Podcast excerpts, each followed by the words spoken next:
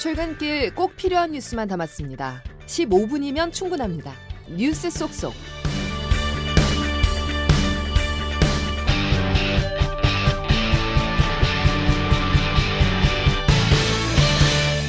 여러분 안녕하십니까? 9월 15일 금요일에 전해드리는 CBS 아침 뉴스 김은영입니다. 철도 노조가 예고했던 대로 어제부터 나흘간 총파업에 돌입했습니다. 이번 파업으로 열차 운행에 차질을 빚고 있어 시민들이 출퇴근길 불편을 겪는 등 혼란이 발생하고 있습니다. 이준석 기자의 보도입니다.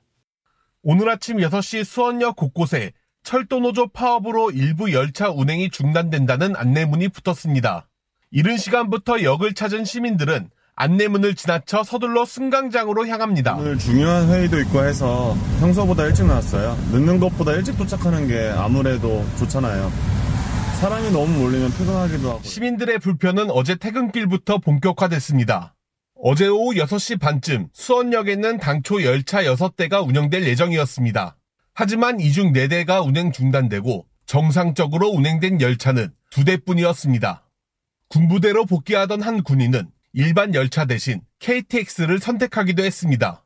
군인 오모 씨입니다. 원래는 그 1호선 타고도 가긴 하는데요. 근데 오늘은 그냥 빨리 가려고 KTX를 하기로 했습니다. 혹시 몰라서 그냥 일찍 시민들의 피해는 불편으로 그쳤지만 산업계는 직격탄을 우려하고 있습니다. 이번 파업으로 수도권 물류 거점인 의왕 내륙 컨테이너 기지의 철도 수송은 평소보다 절반 수준으로 떨어졌습니다. 의왕 내륙 컨테이너 기지 관계자입니다. 일단은 이번 주는 금, 토, 일 해가지고 계속 3분의 1 수준으로 진행될 것 같고요. 그 다음 주는 뭐 파업을 또 2차 파업이 있어 가야 할 것 같은데요. 경기도는 시외, 광역, 시내버스를 증차하고 마을버스 막차 시간을 연장해 시민 불편을 최소화한다는 방침입니다. CBS 뉴스 이준석입니다. 이처럼 파업으로 인해 시민들의 불편이 적지 않고 물류도 차질을 빚고 있지만 노조와 정부의 이견은 여전한 모습입니다. 왜 이런 일이 일어나고 있는지 이준규 기자가 보도합니다. 철도노조 최창규 대전본부 쟁의대책위원장의 말처럼 노조가 주장하고 있는 이번 파업의 명분은 민영화 저지를 통한 열차 이용 편의성 증진입니다. 국토부의 철도 쪼개기 정책 속에 시민들의 안전과 편리한 열차 이용은 없었습니다. 정부가 경쟁을 통해 서비스 품질을 높이겠다며 코레일은 KTX를, SR은 SRT를 각각 운영하게 한 것이 오히려 SR의 민영화를 부추기고 불편을 가져오고 있다는 겁니다. SRT가 이번 달부터 전라선과 동해선 등은 노선을 늘린 반면 경부선은 주중 운행편을 줄인 것이 민영화의 일환이자 수서역을 이용하려는 경부선 이용객을 힘들게 하는 일이라고 지적합니다. 또 코레일의 만년 적자를 해소하기 위해서라도 수서역을 통과하는 KTX 노선을 만들어야 한다고 주장하고 있습니다. 반면 정부는 민영화에 민자도 언급한 적이 없는데 노선 조정을 가지고 노조가 과민 반응을 한다고 반박하고 있습니다.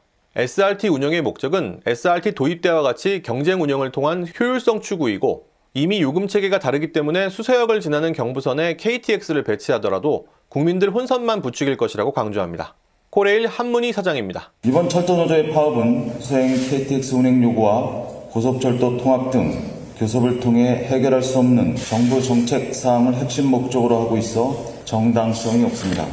철도 노조는 합의가 이루어지지 않을 경우 파업을 추석 연휴까지 연장하겠다는 입장이어서 자칫 시민 불편 장기화가 우려됩니다. CBS 뉴스 이준규입니다. 푸틴 러시아 대통령이 북한 김정은 위원장의 방북 초청을 받아들였다고 러시아가 당초 입장을 변경해 공식 밝혔습니다. 북한과 러시아가 더욱 강하게 밀착하면서 한반도 안보 환경이 크게 변하고 있습니다. 김하길 기자의 보도입니다. 푸틴 대통령의 방북 계획이 없다던 러시아가 입장을 바꿨습니다. 북한 김정은 위원장의 방북 초청을 받아들였다는 겁니다. 러시아 크렘린궁은 푸틴 대통령이 그제 회담에서 김 위원장의 초대를 감사히 수락했다며 모든 합의는 외교 채널을 통해 이루어질 것이라고 밝혔습니다. 김정은의 러시아 방문과 북러 정상회담 그리고 푸틴의 답방 계획이 발표되면서 북한과 러시아는 더욱 강하게 밀착하고 있습니다. 두 정상이 회담에서 선물로 소총을 교환했다는 것도 눈길을 끕니다. 두 정상은 제국주의와 싸우는 공동전선에서 전략 전술적 협동을 더욱 긴밀히 하자는 데 합의한 바 있습니다. 마치 구소련 시절의 양국 관계를 떠올리게 합니다. 북한이 러시아의 포탄과 탄약 등 재래식 무기를 지원하고 위성 등 첨단 군사 기술을 지원받는 거래가 현실화될 가능성이 높아 보입니다. 북러 밀착이 길게 지속되기에는 한계가 있다는 지적도 있으나 한반도 안보 환경의 변화는 분명해 보입니다. 두 정상의 행보는 북중러 연대 구축을 위해 중국을 압박하는 메시지라는 분석도 제기됩니다. CBS 뉴스 김학일입니다. 북러 정상회담을 마친 김정은 위원장은 오늘부터 러시아 군사시설들을 방문합니다. 이어서 윤준호 기자입니다.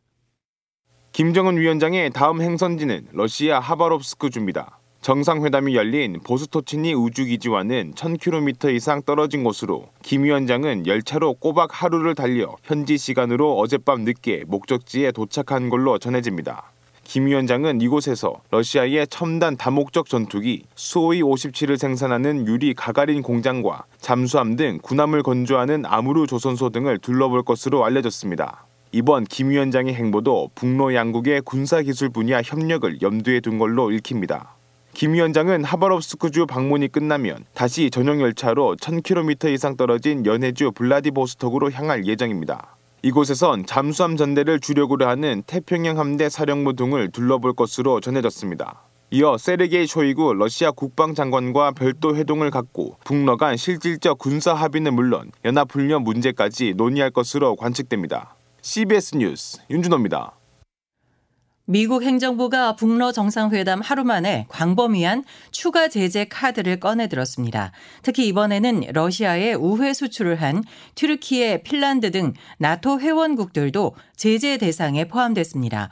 워싱턴에서 최철 특파원의 보도입니다.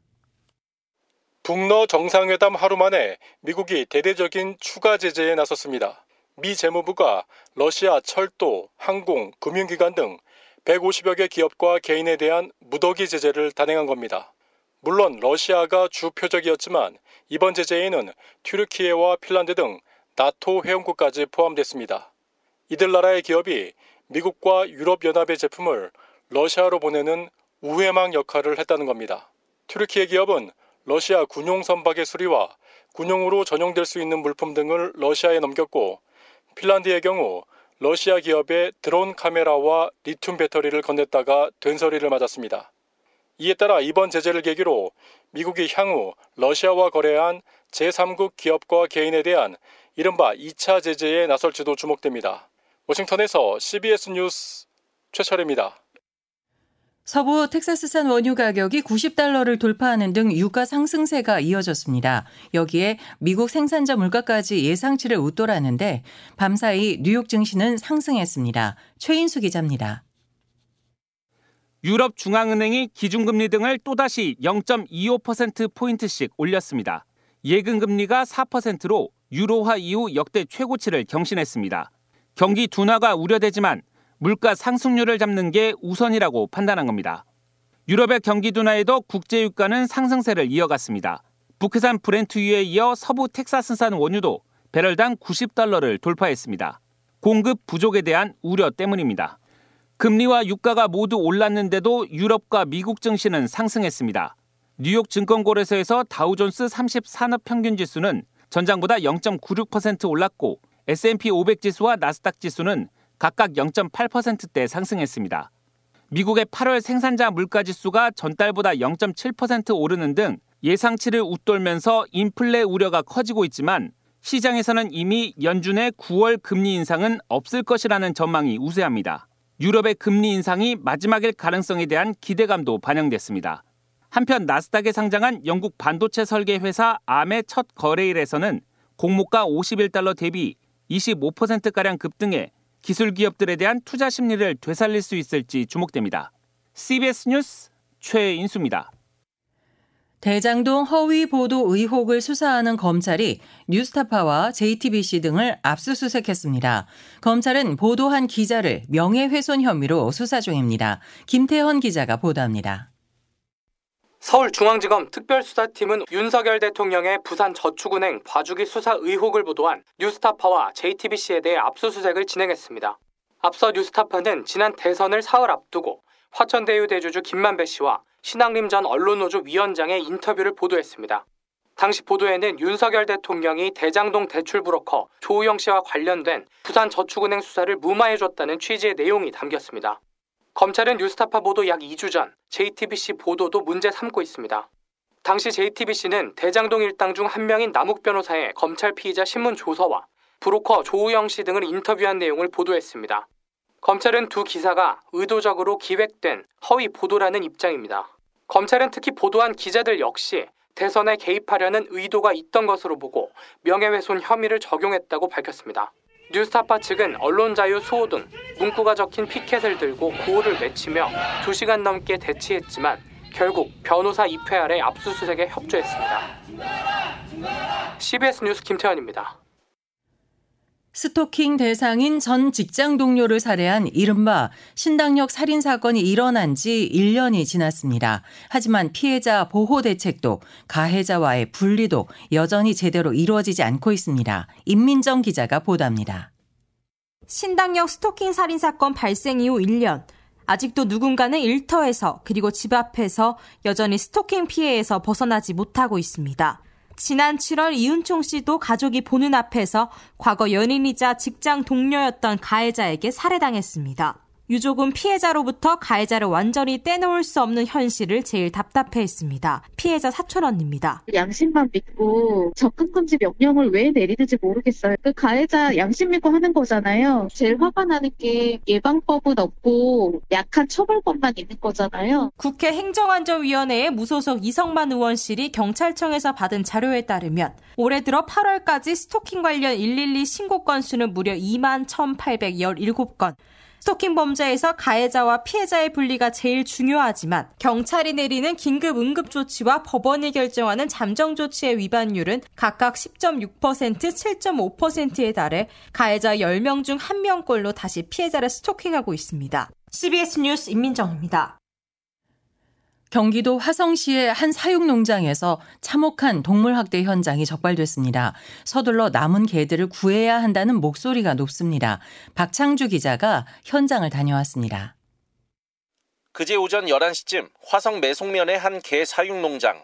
틈새로 보이는 밀실에는 절단기와 부엌칼, 도끼 등 검붉은 핏자국으로 얼룩진 장비들이 흩어져 있습니다. 건물 뒤편 사육장은 수십 개의 녹슨 우리로 채워졌고 10마리 안팎의 개들이 수북이 쌓인 배설물 위로 이른바 뜬장에 갇혀 빙빙 돌며 짖거나 깨갱댑니다. 마을 주민들입니다. 잡을 때 털을 태우고 전기로 감기 죽이고 불편하지 밭에 가만 냄새 나고 개소리 나고 아유. 이 농장에서는 두 달 전 개를 도살하는 현장이 적발돼 농장주 A씨가 경찰 수사를 거쳐 검찰에 넘겨진 상태입니다. 당시 사육장에 100여 마리가 있는 것으로 집계되면서 남은 개들 역시 도살 위험과 열악한 사육 환경으로부터 긴급 구조해야 한다는 요구가 빗발쳤습니다. 캐치독 팀 정성용 팀장입니다. 도살을 하는 목적이거든요. 있는 것 자체만으로도 어, 치료나 보호 조치에 관련한 의무를 확실하게 하게끔 어떤 매뉴얼들이 필요하고 하지만 농장주가 개에 대한 소유권을 앞세워 분리 보호 조치에 강하게 반발하고 있는 상황. 내가 팔고 싶으면 파는 거지. 당신네들이 그 뭔데 남 사유재산에 대해서 뭐 이리와 저리와 하는 거요? A씨가 사실상 막무가내로 나오면서 화성시도 개를 격리하는데 애를 먹는 분위기입니다. CBS 뉴스 박창주입니다. 이슬람권 적십자사인 리비아 적신월사는 리비아 동부 지중해 연안 도시 데르나의 대홍수로 인한 사망자가 11,300명으로 치솟았다고 밝혔다고 AP통신이 보도했습니다. 통신에 따르면 리비아 적신월사는 데르나시에서 사망이 확인된 사람 이외에 1,100여 명이 실종된 것으로 보고 있어 최종 사망자 수는 최대 2만 명에 이를 수도 있다는 전망도 나옵니다.